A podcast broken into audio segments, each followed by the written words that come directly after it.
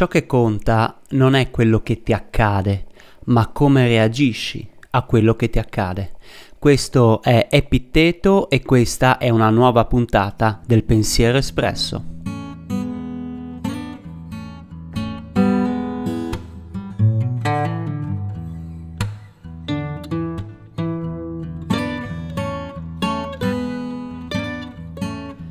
Benvenuti e benvenute in questa 92esima puntata del Pensiero Espresso e oggi sul menu abbiamo un argomento un po' ostico e scomodo.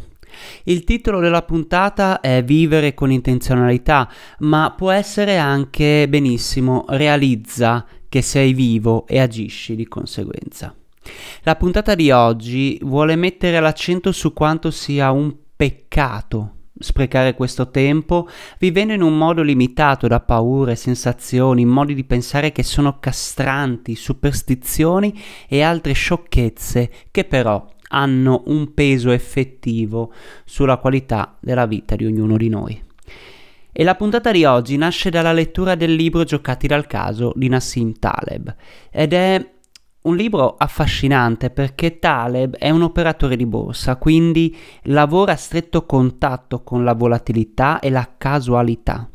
E destreggiarsi fra gli eventi casuali è molto difficile perché magari si crede di giocare bene e invece si viene semplicemente giocati e la strada che si credeva essere una buona strada è solo una delle tante calle che compongono questo dedalo che è chiamato vita.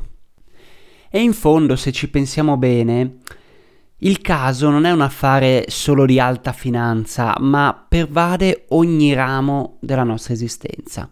È chiaro che se ci sono molti fattori in gioco è più facile essere soggetti alla sfortuna, ma anche nel caso in cui si vivesse la vita più semplice, questa sarebbe in ogni caso, scusate il gioco di parole, giocata dal caso. Finché si è vivi, si è soggetti alla fortuna. Ma allora, se è tutto giocato dal caso, come si può vivere con intenzionalità? Ha senso parlare di libertà, libero arbitrio e coscienza? In teoria, ma anche in pratica sì, per cui niente panico. Possiamo ancora definirci liberi, però a patto che guardiamo alle cose giuste. Forse l'unico modo per non farsi giocare del tutto dal caso è guardare all'unica cosa che si ha in controllo, cioè la propria reazione. Ora, controllare la propria reazione non è la cosa più immediata e semplice di questo mondo. Questo per il semplice fatto che l'essere umano è pura reazione, fatto di tanta emotività, istintività e quindi pare quasi innaturale dire che la reazione sia qualcosa che si ha per così dire in pugno. Eppure la nostra libertà sta lì, in quello spazio, direbbe Viktor Frankl, tra lo stimolo e la risposta. Per cui maggiore è lo spazio tra ciò che succede e la nostra risposta, più siamo liberi, consapevoli e intenzionali nelle nostre decisioni. Minore invece lo spazio e maggiore sarà la probabilità di essere giocati dal caso, di sabotarci e di prendere delle pessime decisioni. Ma ora la domanda sorge spontanea. Come si può creare, mantenere, magari anche espandere questo spazio? Beh, dalla nostra ci sono alcune tecniche e abitudini che possiamo implementare nella nostra quotidianità queste tecniche e pratiche derivano da un misto tra stoicismo, epicureismo, buddismo e psicologia cognitivo-comportamentale. Tutte queste teorie hanno come oggetto di riflessione, come perno, l'osservazione di sé e la creazione appunto di questo spazio tra stimolo e risposta. E prima di vedere quali sono queste tecniche, sia chiaro che io non sono un guru, anzi, semplicemente sono uno che sta provando sulla propria pelle eh, queste, queste tecniche, che cerca comunque di capirci qualcosa. E sia chiaro che quello che dirò da qui in avanti non è che riesco sempre ad applicarlo alla perfezione.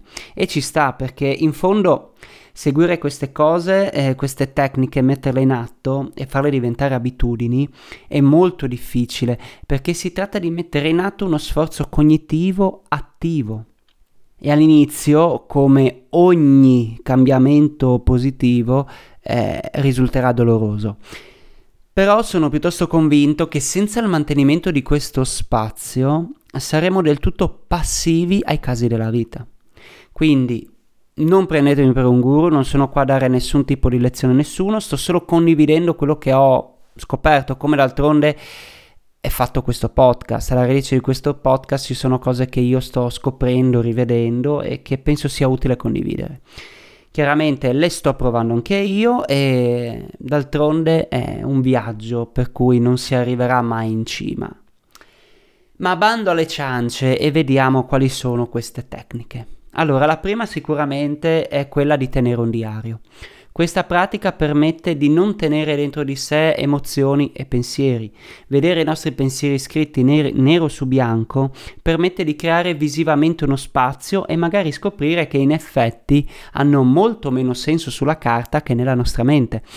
In questo caso togliamo dalla cassa di risonanza la nostra mente, appunto, che produce degli eco molto fastidiosi, togliamo dalla cassa di risonanza pensieri, sensazioni negative e brutti ricordi. Scrivere ogni giorno quello che ci è successo ci dà il vantaggio di imparare a conoscersi vedere gli schemi comportamentali che mettiamo in atto e le abitudini che non ci piacciono. Il diario poi ci permette di tornare indietro per vedere come abbiamo gestito una situazione simile a quella che stiamo vivendo. Il diario poi lo si può tenere sia digitalmente, basta un file di testo, un Word, oppure anche fisicamente. Ora, avere un diario in digitale ha il vantaggio di ricercare attraverso parole chiave le situazioni già passate, quelle vecchie, senza perdersi magari tra le pagine. Invece, avere un diario fisico ha dalla sua il fascino di scrivere di proprio pugno i pensieri. Inoltre, scrivere con la penna attiva zone del cervello che di solito eh, rimarrebbero spente per tutto l'arco della giornata e poi allena anche la calligrafia che insomma male non fa. Ma in ogni caso, tenendo un diario che sia in digitale o cartaceo, si comincia a creare uno spazio. La seconda tecnica consiste nel cambiare il proprio dialogo interiore. Quando provo un'emozione, come la tristezza, per esempio, invece di dire sono triste, posso dire sto provando t- tristezza perché io non sono quell'emozione, ma sono colui che la sta provando. E anche qui mettiamo uno spazio tra la presa di coscienza e ciò che provo. L'idea non è quella di sopprimere l'emozione, ma di provarla senza agire sulla scorta di quello che tale emozione ci suggerisce. Gli stoici chiamano questo stato atarassia, cioè libertà dalle passioni. Le passioni non dettano più il mio agire. Oggi parliamo di intelligenza emotiva, per esempio, per cui io riconosco le emozioni, eh, le sperimento, ma non agisco, non mi faccio suggestionare dalla rabbia eh, o dalla sete di vendetta per sganciare istintivamente un pugno sulla faccia di uno che mi ha fatto un torto. Terza abitudine o tecnica è quella di respirare con la pancia. Respirare con la pancia permette di rilassare il nervo vago e calmare il sistema nervoso, disattivando la risposta primitiva e istintiva di lotta e fuga. In questo modo creiamo uno spazio in cui riusciamo a rallentare la risposta, allontanandoci dallo stimolo mentre letteralmente stiamo prendendo aria. Spesso le sensazioni fisiche negative che si provano sono generate da uno scorretto schema respiratorio è molto importante portare intenzionalità nella respirazione. Quando siamo agitati o scossi da un'emozione forte, la prima cosa che sfugge di mano alla nostra intenzionalità è la respirazione che si fa irregolare e affannosa. Ecco, prendere mh, mm, di nuovo consapevolezza del respiro aiuta a creare spazio tra se stessi e le sensazioni che vengono provate. Pratica 4. Il memento mori, cioè ricordati che devi morire. Realizzare che sei immortale darà più urgenza alle cose che contano per te. L'idea della morte non dovrebbe avvilirci, ma anzi dovrebbe spingerci a godere il più possibile della vita. In che modo? Vivendo con intenzionalità. In altri termini, se io sapessi di avere una settimana di vita, ma veramente la vorrei spendere avendo paura, lasciando che le mie paure determinino il mio agire? Quinta pratica. Gratitudine. Sentiti grato per quello che hai. Guardati bene attorno, guarda le persone che ti vogliono bene, guarda il potenziale che puoi esprimere. Quando compilo il diario cerco sempre di trovare una o due cose per cui sono grato in quella giornata. Pratica quindi il senso della misura. Abbastanza è una decisione, non è una quantità, che è un altro modo per dire di apprezzare quanto di buono c'è nella tua vita. 6. Accetta l'incertezza, non averne paura, anche perché è l'unico modo per poter vivere pienamente. Per poter vivere pienamente dobbiamo vivere con meno timore possibile dell'incertezza. Condurre un'esistenza distante dai tiri del caso significa di fatto morire senza aver vissuto, anche perché se ci pensi poi tutto è rischioso, anche uscire di casa presenta dei rischi, come altrettanto rischioso e pericoloso per la nostra salute restare chiusi in casa perché si ha banalmente paura della vita ma la vita di per sé è rischiosa, bisogna semplicemente accettarlo. 7. Medita. Medita per apprendere come osservare i tuoi pensieri, le tue emozioni e le tue sensazioni. Rimani nel qui e ora.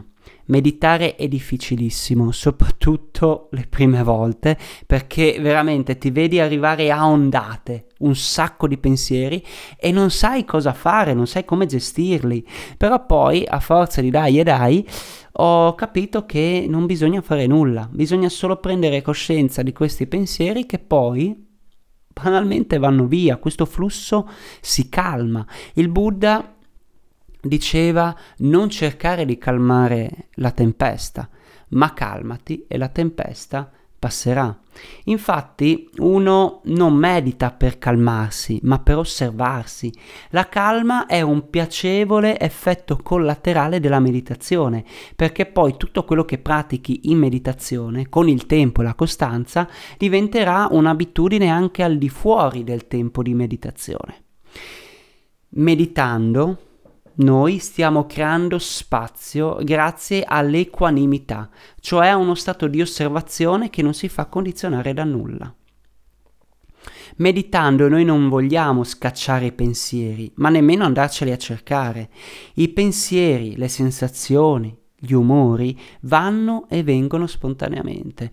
Non ha senso cercare di controllarli. Lo, noi con la meditazione non vogliamo controllare i pensieri. Infatti capita spesso che i pensieri che noi, anche piacevoli, che noi vorremmo tenere con noi, andranno via. Invece, quanto più cercheremo di scacciare un pensiero magari spiacevole, tanto più questo rimane presso di noi. Con l'equanimità noi osserviamo e basta. Per approfondire la tecnica della, e la pratica della meditazione vi consiglio il libro come meditare. Lo trovate al link in descrizione e inoltre volendo lo trovate gratis anche con, l'ab- con l'abbonamento Kindle Unlimited di Amazon. Se cliccate al link per iscrivervi eh, avete il primo mese a gratis e se poi insomma lo riterrete opportuno potete anche mantenere o disdire l'abbonamento, quella è una scelta vostra, ma in ogni caso già cliccare sul link e provare da quel link il mese gratuito, i 30 giorni gratuiti, ehm, avete voi la possibilità di provare un bel servizio che io da quando ce l'ho non ne, non ne posso fare a meno. E, e, io poi in cambio insomma ricevo anche un paio di scellini, poca roba, ma insomma è già qualcosa per il tempo che c'è dietro a, a tutto questo che ascoltate. Pratica 8. Distingui ciò che puoi controllare da ciò che non puoi controllare. E voi direte, sti cazzi, ma è la cosa principale questa. Significa, come direbbe Marco Aurelio, non lasciarsi toccare da cose che dovrebbero lasciarci del tutto indifferenti. Ed è una cosa molto difficile. Se noi pensiamo a quanto siamo condizionati da quanto potrebbero solo lontanamente pensare gli altri di noi, come noi cambiamo il nostro comportamento. Però quello che pensano gli altri noi non lo possiamo controllare. Possiamo essere le persone più buone di sto mondo, più belle, più... Eh, e comunque quel, quello che pensa di noi qualcuno non lo possiamo cambiare, non possiamo controllarlo, non possiamo controllare come si sente un'altra persona, possiamo magari fare qualcosa per aiutare, cambiare qualcosa, ma non possiamo gestirlo noi. Ci sono un sacco di cose che noi non possiamo gestire eppure ci ostiniamo no? ad averne il controllo, ad averne pieno, piena facoltà di cambiamento. Invece dovremo semplicemente lasciare andare. L'unica cosa che noi possiamo controllare è la reazione di fronte alle cose della vita che non vuol dire una vita che è priva di dolori e scocciature, ce ne saranno, ma noi resisteremo a quel dolore, semplicemente accettandolo e accettandolo questo piano piano andrà via. È la nostra reazione che determina il grado di sofferenza rispetto al dolore, alla scocciatura, alla rabbia, alla tristezza che noi percepiamo. Consegue poi il punto 9, cioè fai epoché. Sospendi il giudizio. Epoché è una parola greca che indica sospensione del giudizio. È una pratica epicurea che mira a non farsi coinvolgere giudicando come buono o cattivo ciò che succede. Come diceva Marco Aurelio, c'è sempre la possibilità di non avere un'opinione per qualcosa il fatto che noi dobbiamo giudicare qualcosa è un obbligo che ci diamo noi stessi, ma è inutile. C'è la possibilità sempre di non esprimere un giudizio. Ora, io ho elencato nove punti, nove tecniche. Sarebbe stato perfetto se ci fosse stato un decalogo, ma la perfezione non esiste, perché ciò che è perfetto è compiuto. Infatti perfetto deriva da perfectus, che è il participio latino di perficere. Mi sento un po' Galimberti a fare queste cose qua. E perficere vuol dire compiere. Ma chi ancora vivo può dirsi realmente compiuto, fatto e finito? Come dicevo prima, è un percorso questo che si fa senza arrivare mai in cima. Non arriveremo in cima, ma almeno avremo la consapevolezza di questo spazio in cui noi possiamo prendere aria, che ci dà gli estremi della nostra libertà individuale, essenziale al genere umano per ergersi contro il caso, il destino o la sfiga o come, altra, come in qualunque altro modo volete chiamare il flusso degli eventi. E vorrei chiudere la puntata con questo ospite nascosto che è Viktor Frankl, che è lo psicologo tedesco sopravvissuto ai campi di sterminio, il quale scrisse che tutto può essere tolto ad un uomo ad eccezione di una cosa, l'ultima delle libertà umane, cioè poter scegliere il proprio atteggiamento in ogni determinata situazione, anche se solo per pochi secondi. E questo l'ha detto uno che ha vissuto i campi di sterminio. Bene, con questo è veramente tutto. Se vi è piaciuta la puntata, ritenete che abbia un qualche valore, condividetela. E noi ci sentiamo con il 93 episodio del Pensiero Espresso. Ciao!